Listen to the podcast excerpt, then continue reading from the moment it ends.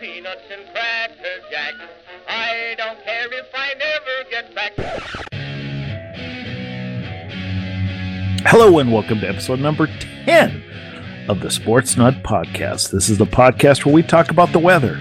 Nah, just kidding. No, this is where we talk about sports, and it's really good. I can say we. Uh, going on trying to do a banter by yourself isn't always fun.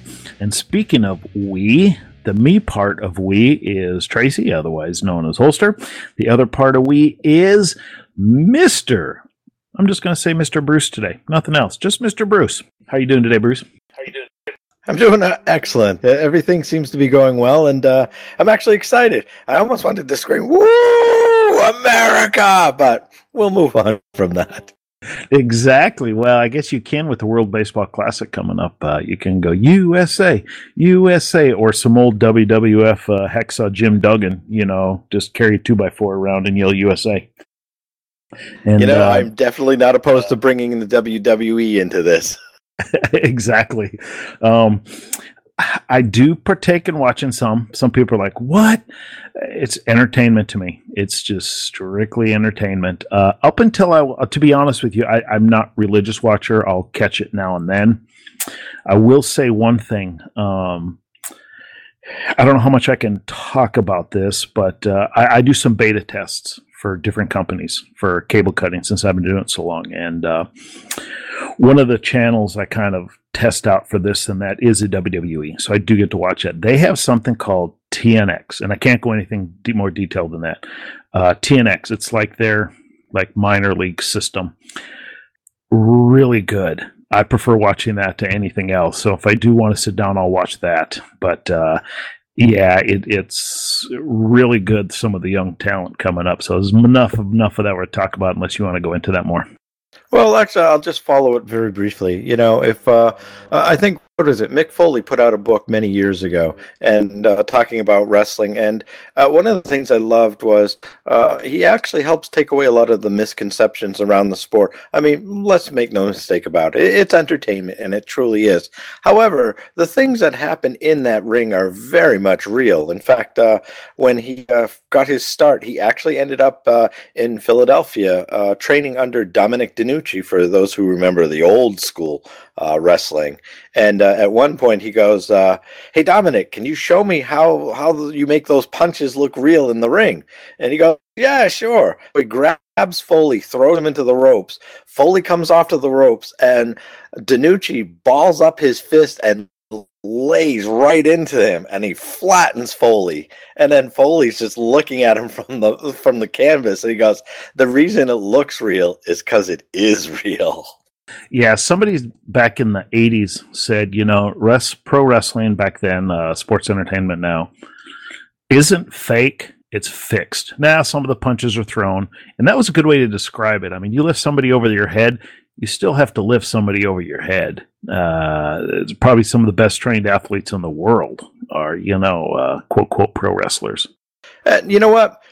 I, think one of the great parts about us, let's definitely set this aside for another day because oh, we could totally go on a complete run on this. But I will say one thing um, to the WWE's credit or discredit. Uh, apparently, of all the rings from the different iterations, uh, the WWE actually has probably the least forgiving of all of them. So when you see those high flyers coming off the rope, there's not very much that's actually suspending their fall when they hit the mat. So there's some very real things going on there.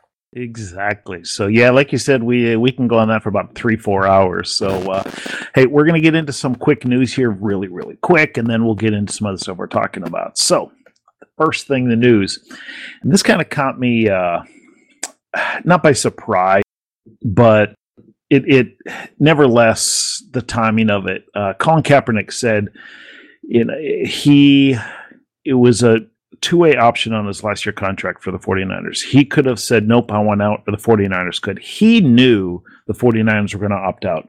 So instead of getting cut, he opted out of his side. Why? I don't know. I guess it really doesn't matter. There was no mon- money different way here or there. So he opted out last week. Shortly thereafter, he said, I proved my point. I'm going to stand from now on the national anthem. My point was made what I wanted to last year. Here's why that's a big farce, in my opinion. Um, when he did it, if, if if he was truly that was the case, at the end of the season, he would have made a big thing about it, saying next year I'm going to stand, you know, no matter what. This year was this and that, but he did it immediately after he became a free agent. Just immediately after he said I'm going to stand. So this is basically to tell all the new teams I'll try not to be a distraction. So uh, yeah, if he really wants to make a point, I think he should have he he would have did at the end of the year where he the quote quote controversy was still fresh and still in everybody's mind. He he could have just brought it out more. So I think this was all just his attempt to try to get a better position to tell teams, "Hey, I, I won't be a distraction. Just just hire me for a job." Well, I'll be very curious to see how that actually holds over because, I mean, I think among some of the things that we will probably be speaking about in the weeks to come uh, is, you know, the, the stage of the NFL and um, you know is that the correct platform if you want to further a political cause or anything? And i'm not saying it's right or wrong uh, but i mean it, right now i mean is it actually the proper platform for it and if you're are if you are earnest in your beliefs and i'm not doubting that he is um, I would like to see that actually even after the season through the various, you know, marches and whatever. Because I mean, let's face it, outside of the NFL season, uh, you really didn't hear from him. But um, you know, again, that's that's neither here nor there for now. Yeah, one of my earlier episodes, I talked about this, and it, it kind of shocked some people. Me being an Army veteran, uh, me being a real staunch Second Amendment supporter, uh, you know, when I said I support Colin Kaepernick for what he's doing. Um, just like uh, even though you know I'm a, you know concealed handgun instructor, people know that. And I'm the first one to say if somebody says you cannot carry in my establishment, I'm the first one to say that is your right. I was in I, I served in the military for people to give their right as long as they are not harming other people. Do what you want to do. I don't care. I fought for your right to do what you wanted to do. So when he was doing that, I was like, more power to him. If he wants to bring that out more in his way, go for it. That that's his way of doing it. So uh, yeah, I saw really nothing wrong what he was doing. He was doing absolutely no harm, and they're saying, "Oh, he's being disrespectful for the military," and that's that's BS um, that was most of the non-military people saying that about the military people. Yeah, there's always a few that will say, "Yeah, I was in the army. I felt just come on."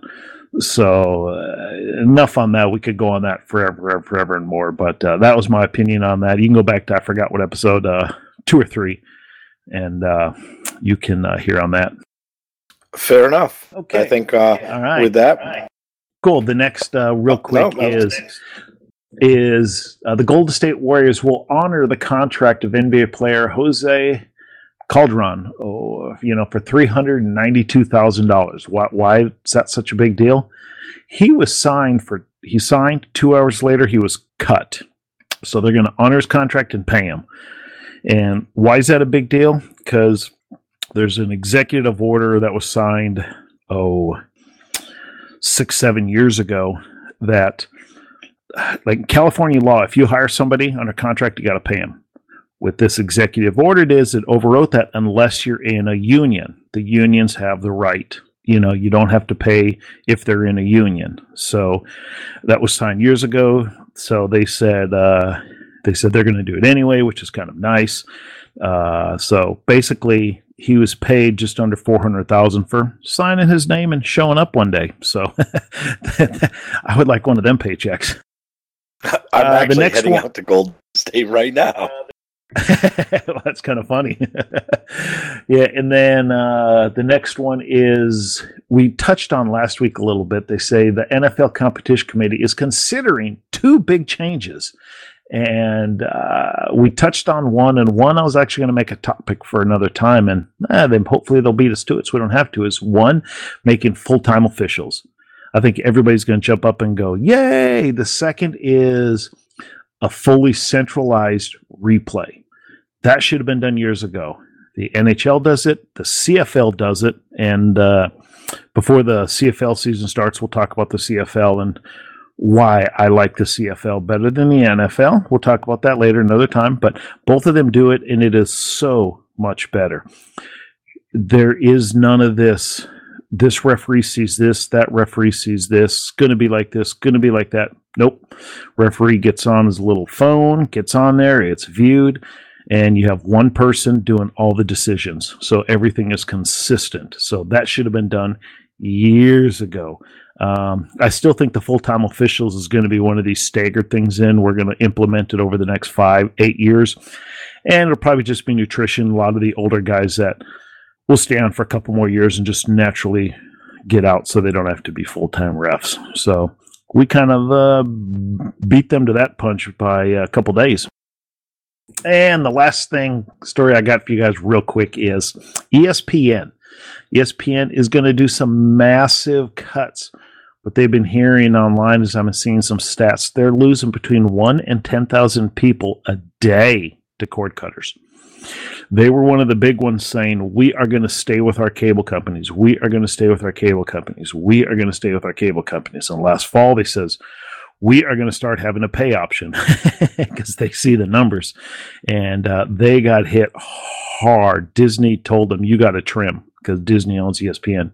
Because ESPN is dragging Disney stock down hard. So they announced they're going to do some major cuts, and most of the cuts are going to come from talent and you know employee costs, and not just behind the scenes.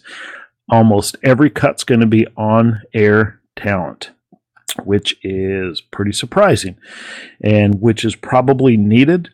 ESPN is probably one of the most overstaffed full time people standing around, you know, six analysts for this one little thing here. Really? You don't need six. Two's very sufficient. So over the next three months, yes, don't be surprised about seeing this person and this person laid off to ESPN. I think that is why um, originally this last winter, Alex Rodriguez said he was going to go be a commentator for baseball for ESPN. Well, yesterday or today it was announced he's going to Fox Sports. Why? Because I'm sure ESPN said, nope, we're not even going to hire you.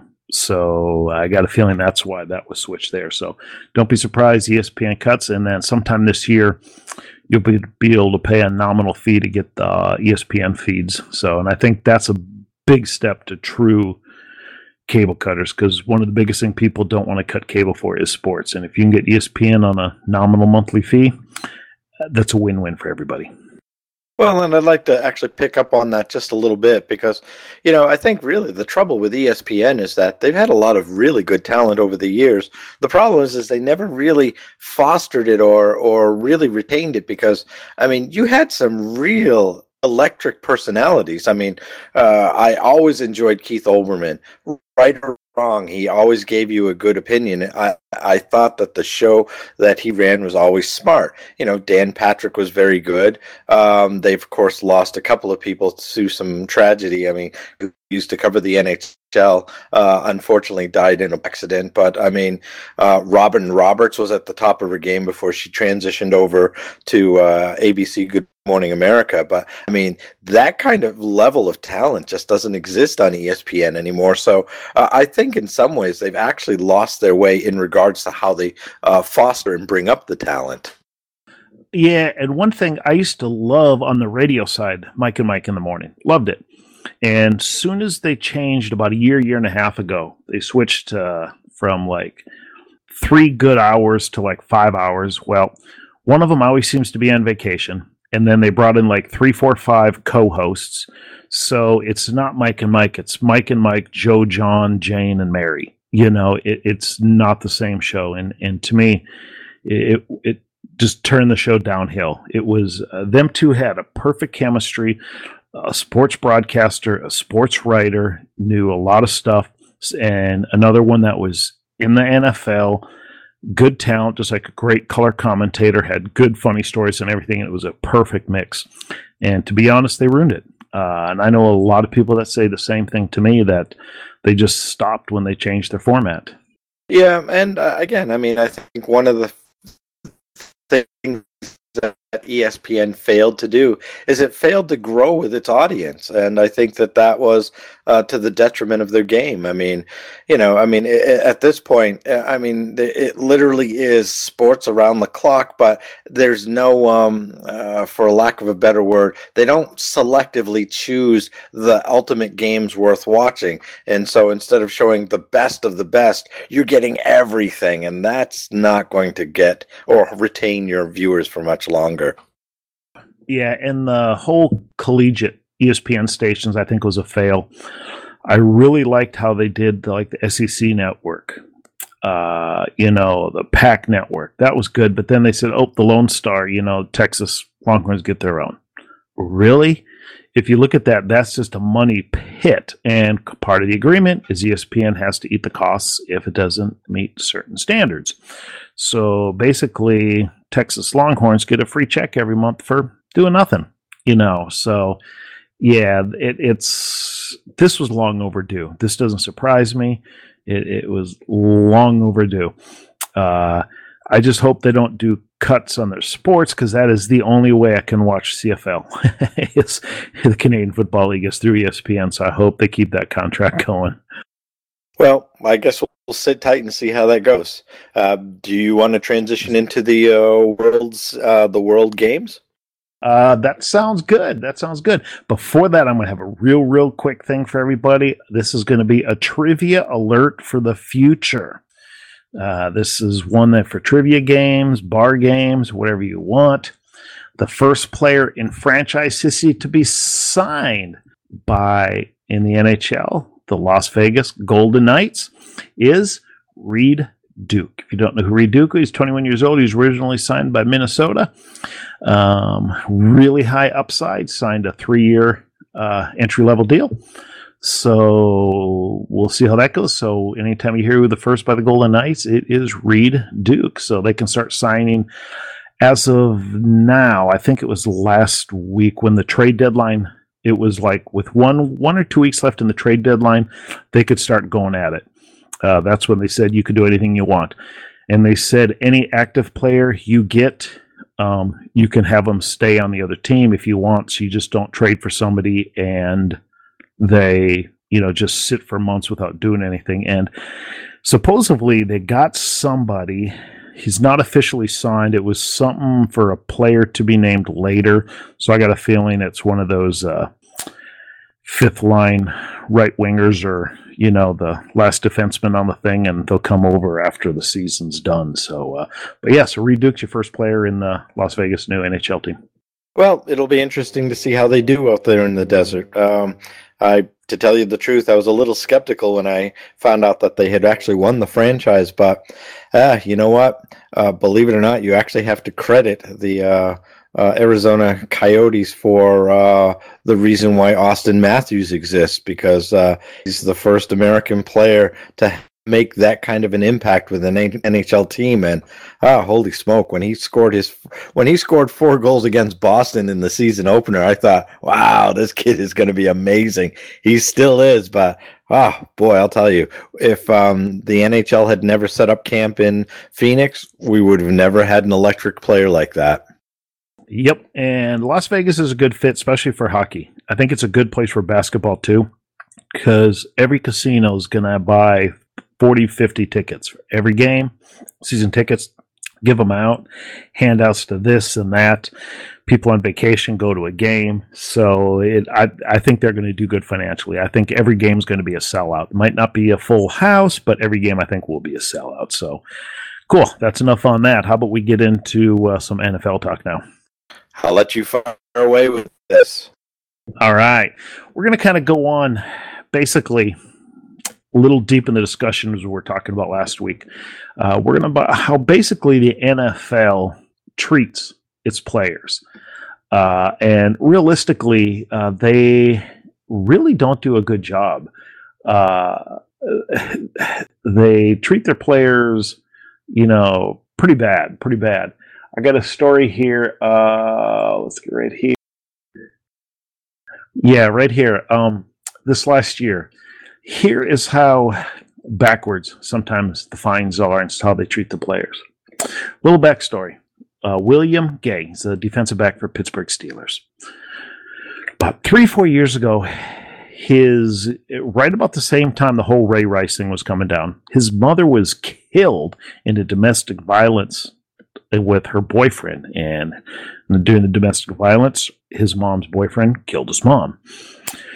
So, and then the whole Ray Rice thing came down, and the NFL needed a safe face. So they started this big whole movement with purple and everything like that. And he's been on commercials with the NFL. Uh, the NFL's been sending him all over in the offseason about domestic violence. And he's a real, you know, proponent to get the word out of there. So, on the anniversary of her death uh, was a game day this last year. So he wore purple cleats. These were official cleats from the Minnesota Vikings. He contacted the Vikings, and he did this last year too. No issues. The Vikings asked what size, what it was for, and they said, sure, here, we'll send you. That's a good cause. So they sent him official Minnesota Vikings cleat. There's no Minnesota Vikings logo on it anywhere, just the Nike. They were just purple. So the NFL fines him for not being in the correct uniform. Really? how much attention. And then afterwards, he took the higher road. He says, whatever the fine will be, I heard I'm going to get fined. I hope they go ahead and donate that right to the domestic violence thing we created. So it kind of forced them into doing that. But stuff like that, it's like, really? In the whole 9 11, those players that put, uh, you know, remember, because their Sunday was 9 11. It was a game day and there was games. Some of the players put 9 11 on their cleats, just little 911 some players, you know, uh, fire department, you know, FDNY, you know, NYPD. That was it, just on their cleats, just wrote it real small and sharpie. And every one of them got fined. It's like, really? You had the perfect opportunity to do something. Uh, just like in Dallas, they was shortly the season started when that sniper killed a bunch of people from that parking garage Dallas PD and the football season started, they would not let them wear a patch for one game, just saying, remember these police.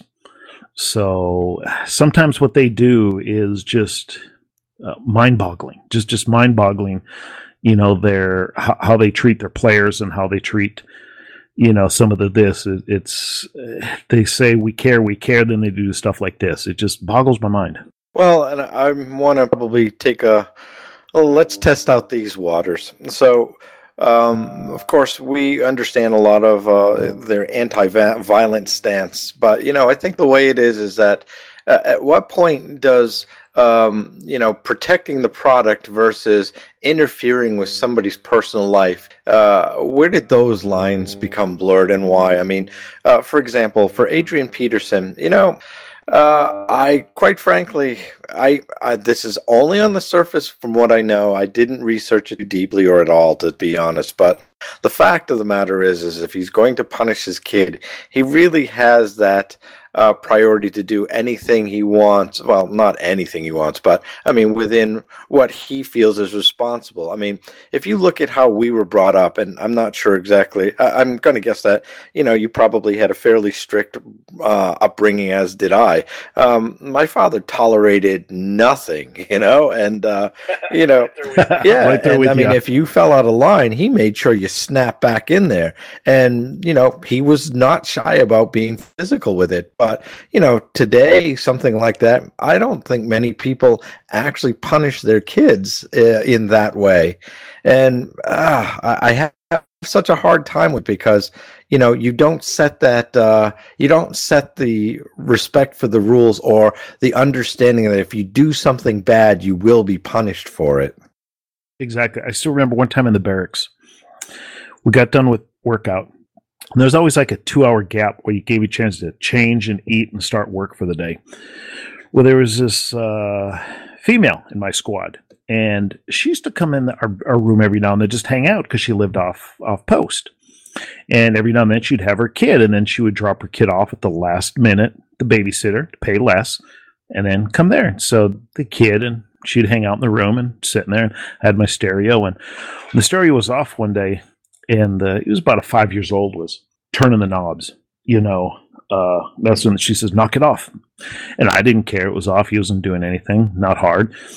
A couple minutes later, still doing it. She says, you knock it off or uh, you're going to get a, a spanking. He says, he says, nope, you can't do that. I know the number to child abuse. And she goes, you got to make it to the phone. She just sat right down. and I was like, that was the perfect response. Uh, yes, and you do a lot of damage before they get the phone. exactly. Yeah. The because uh, I'm sure you were the same way. It was it, it, if you got in trouble away from the house, it wasn't so much getting punished at the houses. where I was. I might get punished by five or six moms and dads before I even got to the house. You know, I had to pass by all them homes, and it was like, oh man, I'm going to get punished like seven times. well, know? and that actually, I think, is what really is probably the basis of a lot of uh, issues today because you don't have that sense of community in any part of the country. I mean, you know, most of the people these days are, are told, you know, mind your own business and keep to yourself. But, you know, the fact is, is the side product of that is that you also don't have people looking out for each other either. And, you know, that's, that's, that's not what this is supposed to be about. Nope. Uh, it's exactly it I'm like you. Um, as as long as there's no true harm to the kid and spanking stuff like that leaves no true harm to the kid. I see nothing wrong with it. So uh, when when the whole thing came out about the Adrian Peterson, I was like, why is he getting a year? And this is still in the courts. He is suing for his salary for that year, saying you had no right to punish me. You had no right. Everything I did was legal because what uh, Houston did is ultimately really didn't do much to them because he was like, "Look what I did. Nothing I did was wrong." And and I think the basically they just kind of said, "Oh, in Houston, what I read is." Just kind of said, "Oh, you'll just be kind of on a list, you know, and child service will come out and look, and yada yada yada." So, basically he's it's still going to court about for that year salary he lost or almost a year minus one game uh, about you know you had no right to do that. What i did was not wrong. So and to me i'm all for that and i hope he gets his money and even though i'm a vikings team and it'd be hurting them in the long run right is right. You know if if they're punishing people for some things that's not against the law you know and then other things they're just slapping on the wrist. Uh, like the thing coming on now, the total inconsistency is Seattle didn't disclose uh, a player's injury in a playoff game, so they're losing a draft pick. Losing a draft pick. Well, the Steelers didn't disclose uh, Bell, and Bell has come out and said, "Yeah, if I wasn't injured for that game, you know, it would have been a different story against the Patriots." And he said that more than one occasions. Well, he wasn't on any injury report evidently the whole team knew. So why isn't the NFL doing anything to Pittsburgh? Nothing. You hear nothing about it. So to me, the biggest thing is inconsistency across the well, board. Well, and I think what's is that in Adrian Peterson's case, though, it effectively ended his career because, first of all, he sat out the season, and I mean, the the life of an NFL uh, running back is short as it is, but you know, to lose a season um, and you know being part of that offensive scheme, he had to. By the time he came back, new offensive coordinator uh, and essentially a different team, and uh, that I think is really a shame because you know the NFL effectively sidelined one of the most electric runners in the league through their own bungling.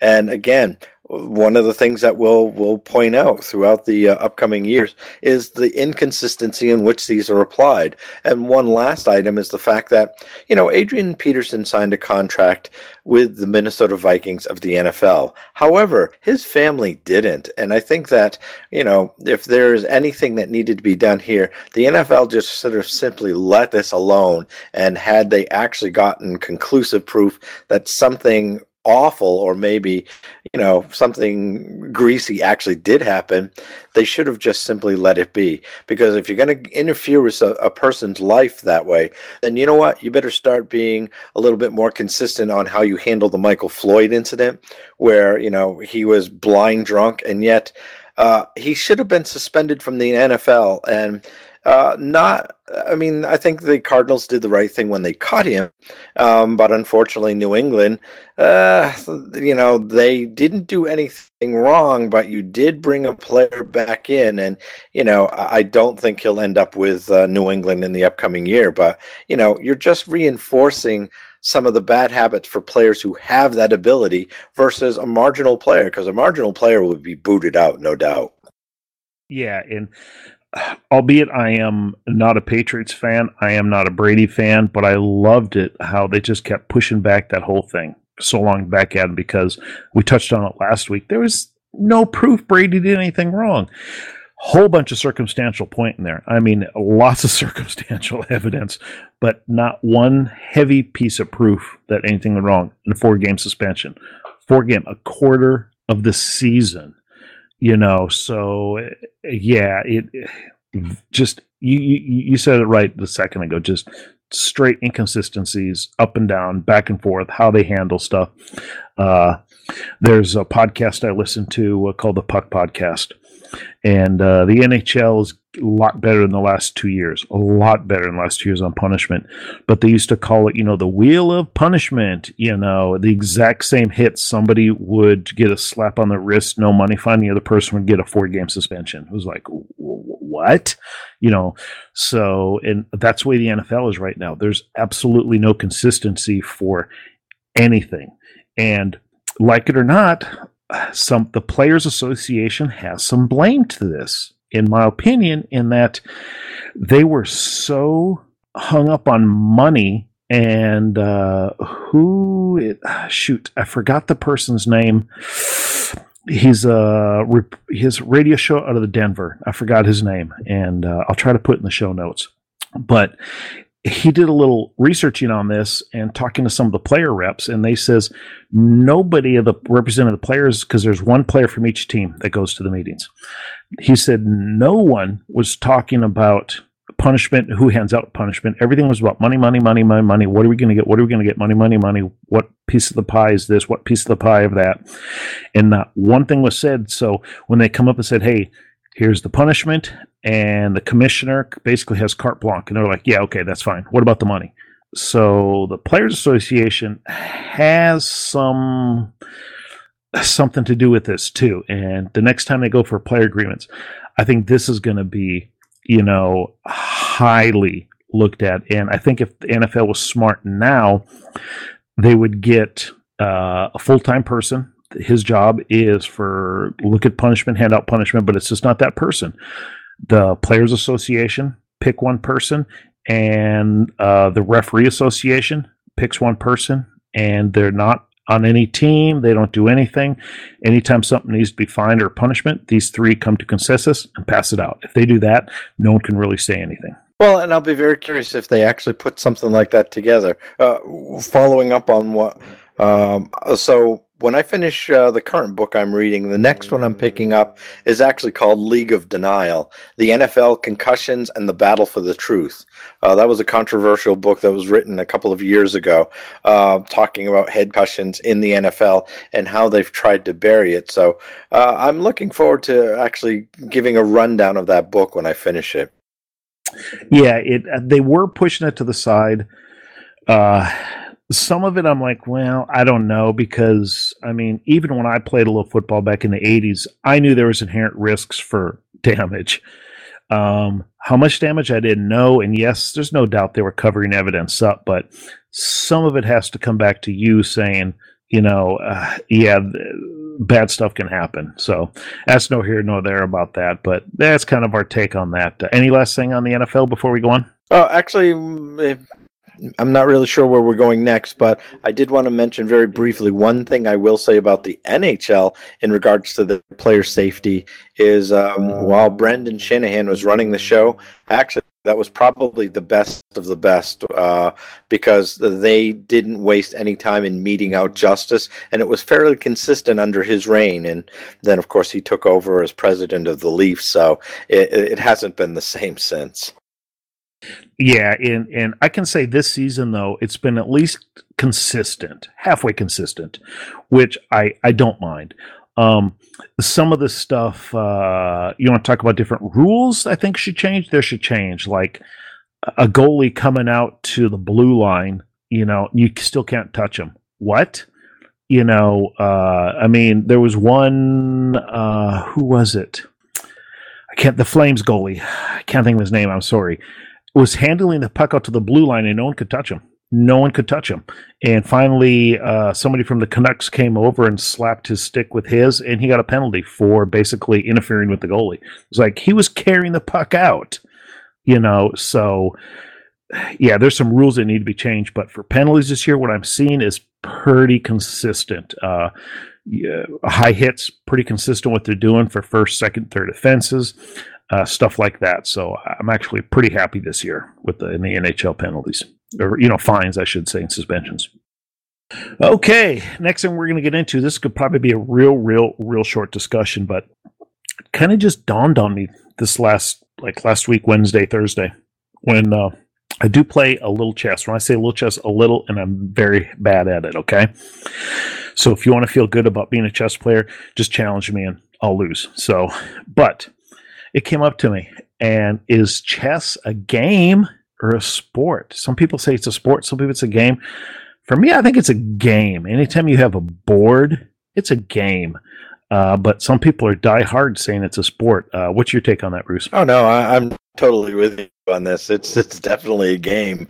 I mean, uh, for me, a sport is something that actually engages a lot of physical activity. I mean, that's how I personally define it. But uh, I'd very I'd be very curious as to see what the reasoning is as to why this is a sport. Yeah, and some people say, well, the spelling bee is a sport. It's on ESPN. No, it's on ESPN because when they first started out, ESPN needed time to fill. And when the spelling bee comes out, there's nothing going on during the day, so they could just fill it in cheaply. so that's why that's why they were on ESPN, and that's why they're still on ESPN. Uh, they cover just for that one reason, to first nostalgia right now. But yeah, it's uh, to me, it's a game. I don't I don't know where, how, why people keep thinking it's a sport. And if you think it's a sport, email me tracy at podness.com and tell me why you think it is a sport, not a game. I'm really interested in hearing that, uh, and, and, maybe you can change my mind. I mean, it's not like I'm so firm believing about this I can't be changed, but you're gonna have to have a good reason. Uh, convince me it's a sport, not a game. Well, also uh, one of the things I'll, I'll, try to add the show notes to is uh, there was actually a, a, mini documentary put out uh, two years ago about uh, Fischer and Spassky, and um, I'll tell you the Bobby Fischer has actually been one of my favorite chess players of all time, and uh, I'm hopeful that actually he didn't go as crazy as his uh, as his own hero was, uh, um, a, chess player in England named Murray, uh, who eventually lost his mind. But uh, I don't know. Some could say the same thing has happened with Fischer. Yeah, the remember there's a movie in the '90s called Searching for Bobby Fischer and it really had nothing to do with Bobby Fischer. It was about a little boy and playing chess. Uh, it was actually a pretty good movie. I love dramas, so if you like dramas, check that movie out. It's actually uh, yes, there's chess in it, but it has a lot more to do with about life than it actually does chess. Yes, I agree. Cool. And uh, two quick things here. The first is time you listen to this. For us, it'll be tomorrow, but for the rest of you, by the time you listen to this, it's already opened. The NFL official tampering can uh, uh, tamper with contracts and players. Basically, what was happening was a week or two heading up to before the season, everybody was breaking the rules and they were talking to players. They just didn't sign it. So they came out now the last like week or two before the official start where you can sign players. They call it legal tampering, where you can talk, you know, clubs can talk to players, this and that, and get everything finalized. So on the day of, they can just sign. Um, I don't know why they just don't move it back to this date and why they call it legal tampering. It, it really makes no sense to me. That's just stupid. Although, in during this period, it actually seems to have uncovered some uh, disharmony among the uh, Washington Redskins front office because apparently the GM has been missing from a lot of the uh, the trials that are going on right now.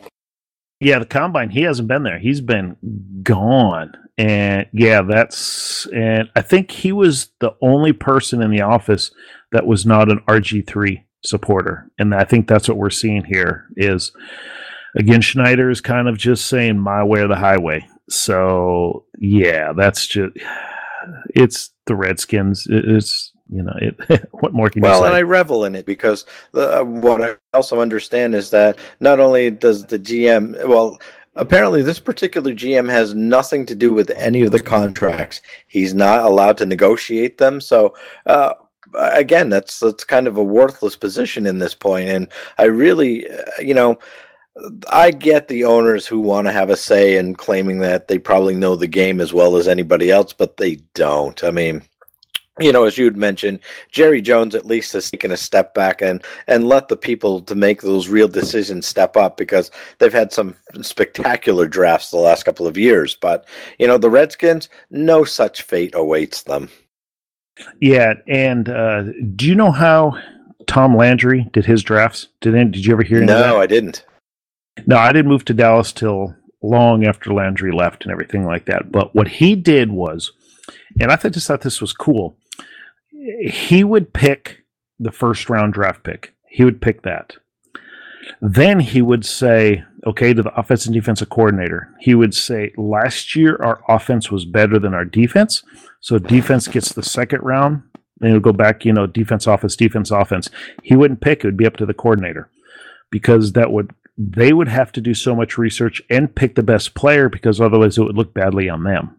So, and I just thought that was a great idea because you're going to take the best player you can for you, you know, or it's going to look real, real bad. So you're not going to like reach for players. You're not going to do this. You're going to take a good, solid player. And I always thought that was a really good technique. And another thing is, I don't know why uh, clubs don't do this no idea why. With the whole quarterback things going on, backup quarterbacks, third round quarterbacks, and there's only one team that does it. One team, the Patriots, and you can see them doing it.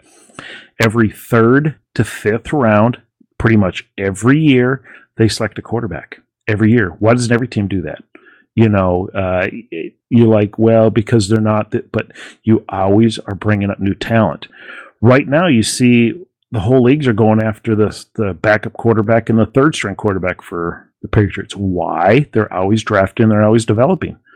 Uh, just smart. You know, that's something I wish more teams would do. Is every year draft a quarterback. Every year doesn't matter. You know, third to fifth round. Most of those are not guaranteed playing, so it's not like it's going to be a bust. It's players you hope do something. Well, and the great part about it is that, unfortunately, for a lot of NFL teams who still haven't caught on, the players that New England actually drafts are, are actually good for their system.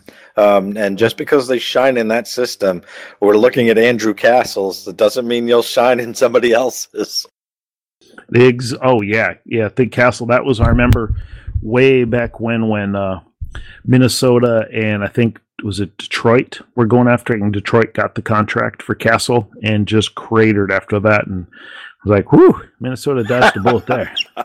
well, you know, again, I think what's interesting is that um, with the quarterback, I think the biggest problem right now for Kansas City is that they're in a really bad position. Not much different from, say, what you have over um, in uh, Washington. But I mean, the fact is, is that Alex Smith, ah, he is not the guy who's going to win you games, and they should have actually started drafting for his replacement probably two years ago. And as it is, uh, when the time comes that he's got to give up the ghost, I honestly don't see anybody stepping in for them. Yeah, and Kansas City does not. I think they have the least amount of cap space of any team, so they really can't even sign, go out and sign like a you know McCown or something like that, a good possible backup. Uh, they can't. They have absolutely no room. So you are right, and you get these low, you know, paying contracts for three to four years, why not take advantage of that and take a quarterback every year? So you always have two in waiting, two in waiting, no matter what, two in waiting. And if you really want to use one on the practice squad, yep, he can get sniped off the practice squad. But generally, quarterbacks on practice squads don't get sniped because the other team has to keep them on the active roster or they lose a draft pick. So unless a team's desperate, desperate, desperate, kind of like two years ago, Houston, I really don't think that would work. So you could feasibly have your starter and three quarterbacks in training all the time. Well, and I'm still reeling from what you told us last week that uh, you know you've got. Um, uh, I'm blanking on him right now. The Washington quarterback. Castle. Right. The fact. No, no, no, no. Cousins. Yeah, Cousins, Kirk Cousins. The fact that he's the highest paid player, you know, Washington has totally put themselves in a corner that uh, now it is all or nothing for them because they are going to have to either draft another quarterback right now in hopes that he actually has enough progress this season that he could take over for next year. Because if they're going to bring Cousins back after next year, they are going to pay a hefty price for him. Yeah, because anytime you franchise somebody, the next year goes up percentage wise. So that's why he's so expensive. And, and if you talk to a lot of people, experts, they say there's really not a super outstanding quarterback out there. Just there there isn't this year. And they say next year there's like three, four, five. Saying that, I would not be surprised if the Browns take a, a good defensive lineman or trade out of the that spot just to quote quote tank another year same with the Jets. I could see them doing the same thing, uh, sell some pieces off. They're already kind of a little, and it's harder to tank like it is in other sports, but you can tank a little bit in the NFL. And just to get a high pick next year to get one of those true quarterbacks people are saying coming out next year, because uh, I forgot the kid's name from Wyoming would have been the number one. They said he was probably the closest ready to starting, and he was the top of every board. And he's at the last minute, he says, "Nope, I'm not coming out. I'm going back to Wyoming for my last year." Uh, so uh, there's a couple more people are really looking at too. So I would not, and uh, don't be shocked if the Browns and the Jets do not take a quarterback this year. You're like, what are they thinking? Just because uh, they can quote quote tank because they're their fan bases already know their teams aren't very good and just to get another high pick and if they could use a high pick on like a defensive line or something or, a, or a, a, a wide receiver to get ready for the new quarterback I think that would position them for next year pretty good. I'm going to have to do my homework on this because one of the things I really want to do some research on are who are the true quarterback coaches out there because you know, you've made it to the NFL. You've been drafted by an NFL team. You have the arm strength, you have the mobility, and I'm going to guess in some respects you also have the smarts. But what's interesting how they prepare some of these guys for the games because uh, one thing that really came into uh, sharp focus this year was my Oakland Raiders made it to the playoffs. Well, the fact of the matter is, is that there was no surprise they got ushered out as quickly as they did because when Carr went down, uh, Jack Del Rio and his coaching staff should have had McGloin ready to go that following week against Denver in the final game of the season. I have never seen a man look so lost behind the center than McGloin did. Uh, not only was he so ill prepared, but in the first set of downs, they got flagged for two delay of games, and quite frankly, they should have called the other two da- uh, downs for delay of game as well because McGloin had absolutely no clue out there. And, you know, that actually lies with the coaches. You did not prepare this guy for the game. And, you know, I've got to believe that there are some quarterback coaches who can resurrect uh, some of the talent or develop it properly. I think that's what it really boils down to. You've got an NFL, you've got a league. Actually, NFL is not the only one.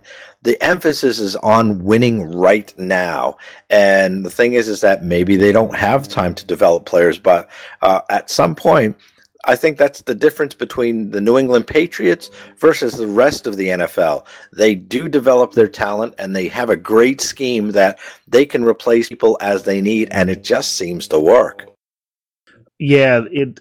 If you look at college quarterbacks, pretty much everyone does the spread offense. You you get back in the you know you spread everybody out. You get back in the shotgun quick offense. You can sit and you can look over everything for 15 20 seconds and process it to slow the game down. It, they call it a fast paced offense but you're actually slowing the game down so you can see what's going on. That is not an nfl style game.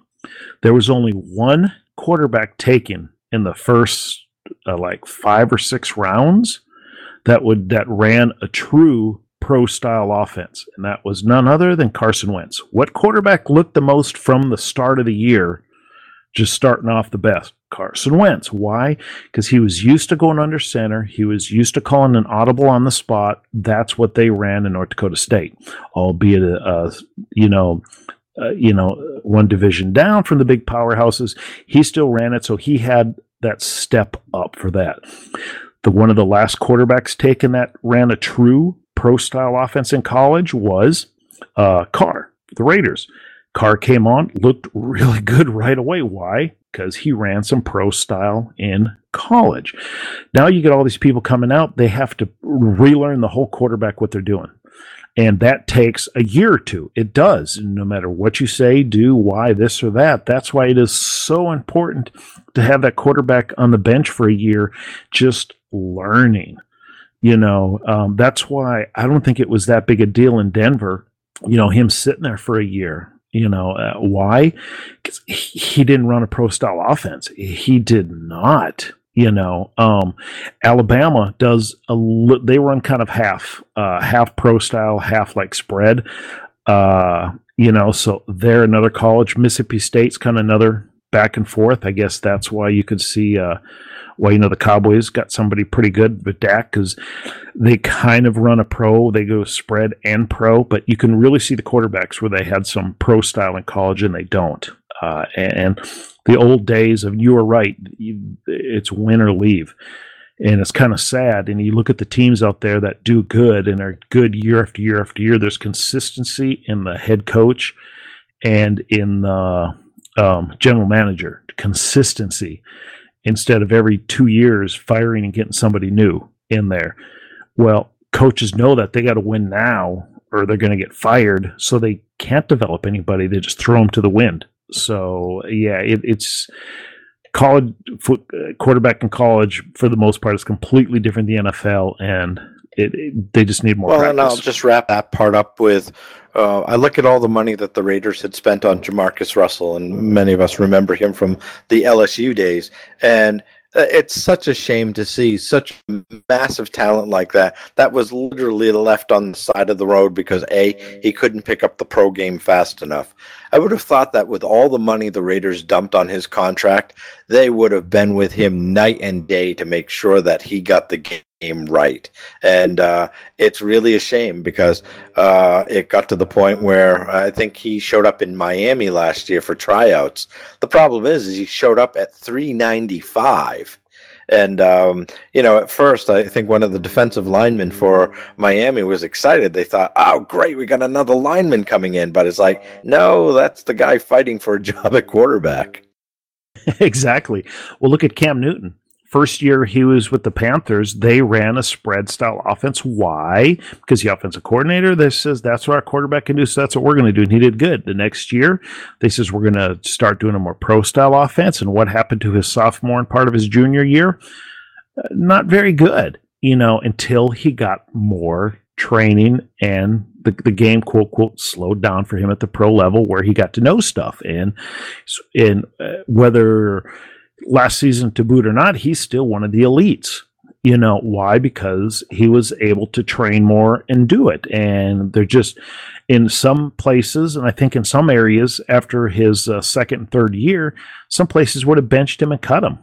You know, but the Panthers were like, nope, we're going to stick to it, and it's paying off now. And I'm just curious how many of those other quarterbacks were cut when if they just would have had a chance to sit back and learn for a year would turn into these maybe i'm not saying turn into a brady but maybe turn into um, you know like uh, an eli manning you know uh, turn into a sam bradford you know something like that where you're not going to jump up and down and say man he's the best. But he can win you games when needed and he's a good solid quarterback. And how many have we lost just because you know, they just threw it away and they didn't want to. Well, the first man that comes to mind is that social train wreck, Johnny Manziel. Yeah, uh, part of him too was the whole uh, Manziel image too, and and I think what killed him too is his family did have money, so he knew he if this didn't work out, he could still fall back on dad's money. So yeah, and he says he still wants to come back. He says he's clean, and I hope he is, just for personal reasons. I hope he's clean. I, I hope he comes back, and I hope he does good. You know, not just because I'm from Texas and he's here or anything like that, but just for personal reasons. I hope he is clean, and I hope he does come back. Just, just because eh, when he's on, he can be electric. You know, he can be, but he still has some stuff to learn you know the scrambling around and making a play is great in college, but uh, those linebackers and defensive backs are a lot faster in the NFL than they were in college. Oh, I think that's actually one of the first things that most rookies of the years point out almost immediately. Those sweeps I was taking then, boy, they're there before me. Yep. well, I think we talked about that pretty good. Uh, any last thing before we kill this off? No, I mean, I don't know if you wanted to briefly on the uh, World Baseball Classic or not. Yeah, we can talk about real quick. I was just going to bring it up to say basically the World Baseball Classic has started. Uh, there's a lot of warm up games now. Um, there's different places to watch it. Uh, just start searching for it, and you can stream some of the games online. If you guys don't know what the World Baseball Classic is, basically it's like the Baseball Olympics. Uh, a lot of the players in the major league go back to their home countries and place. So, and uh, right now, um, I, I don't know what, if one team has an advantage. Um, every year, everybody always says the U.S. always has the best advantage, but I don't know. Uh, the Netherlands actually look pretty good. Uh, Japan looks pretty good. Japan's got some pitching. I mean, boy, those guys are loaded. And what helps them out is their season's off a little bit, so a lot of their people are just just like mid-season form. So there's there'll be some good games coming out here. And one thing I like what the World Baseball Classic did is they did say they will not overuse Major League Baseball pitchers, so they just don't throw their arms out. I think there's a limit of innings they can throw and how often they can throw. So, which is kind of nice. So you really don't have to worry about, you know, your star pitcher, you know, for the Texas Rangers going out and, you know, and throwing back to back nine inning games. It won't happen. I think it's a three inning limit. Matter of fact, if I remember. Actually, right. that, that's uh, good news. I didn't realize that because for me, I would have called that uh, Di- Dias, uh, what is it? Uh, Daisuke uh, Matsuzaka uh, rule because uh, there was uh, the, his final year with the Red Sox. He pitched in the World Games and he pitched an unbelievable three games back to back to back. And I don't know how they could have l- allowed that to happen, but uh, that was essentially the end of his career in the MLB. Yeah, it, it's. I think they're looking at some of that. Like, no, we can't have that. Matter of fact, some of the pitches are used so sparingly.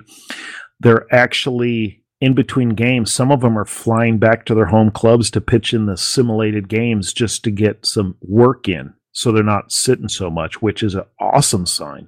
Um, I, the only reason I know that is uh, I had uh, one of the minor league games on I forgot what, and they were talking about that about uh, you know he's not pitching again till like the 13th or something like that, way down the road. So he's going to come back this weekend and you know pitch in a simulated game, you know, in the bullpen just to get work in and then go back. So which is which is a good thing. It's uh, that's what I was worried about. And little stuff that I'm worried about that also is like Adrian Beltre, you know, has got his muscle kind of tweaked in his leg, and he's still going to play.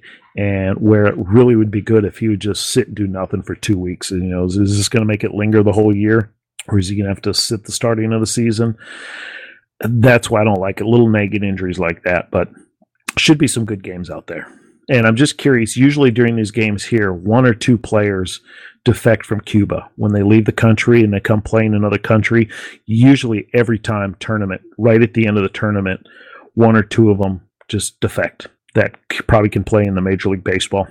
And so I'm just curious who in the Cub, who in the Cuba is going to do that. Well, actually, maybe I'll have to start watching those games to see which one starts emerging as sort of the standout. yeah, you can uh, usually if you're um, any you know sports blog or something like that will usually have that. Uh, one I really like, uh, SB Nation, uh, is really good uh, about that. SB Nation Radio, they bought out Yahoo Sports Radio, really good sports radio if you want to listen to it. Um, another good one I really like is the Bleacher Report. You, if you get the app on the phone, you can set up what alerts you want from even what teams you want or from by sport. And you can get real detailed on these alerts. And and and so if you're looking for a good something to read and some good alerts on very how you can very specifically how you want these alerts uh, like for the texas rangers i don't want to be alerted at game start game end the score anything like that. But i want to know all the news, what's going on on the team right now. And when the season starts, I'll cut that down just to major breaking news for the Texas Rangers. So you can really tweak it down and it's totally free. So check out the Bleacher Report. I get nothing from that, but uh, for good um, online checking news out, uh, Bleacher Report's pretty decent. And for our hockey fans, if you're interested in it, uh, I usually use uh, a, it's a hockey uh, it's Hockey Slam uh, through Canoe.ca, um, but we can post that that URL in the show notes. Okay, yeah. I usually I sign up for the uh, you know where you can stream all the NHL games.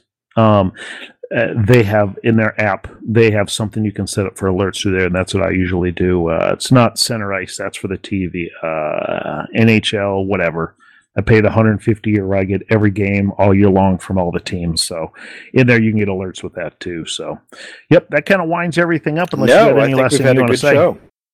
Good sounds good thank you everybody for listening to this and thanks everybody for taking the time out of your busy schedule and downloading this episode, uh, taking your time out and uh, listening to it. Any comments, question, concerns, just email Tracy at podnuts.com and I'll get back with you. Again, if you want ever want to join us, let us know. You can come on, even if you want to be a silent partner and just come and just every 10 minutes go, I disagree. And that's it. You're fine. That's fine. Just come on and let us know, and uh, more than welcome to. Especially if there's any soccer person out there, as you can tell, the only time we talk about soccer is when we're safe. somebody wants to come on and talk about soccer. So thanks for listening, everybody. Everybody have a good day, good week.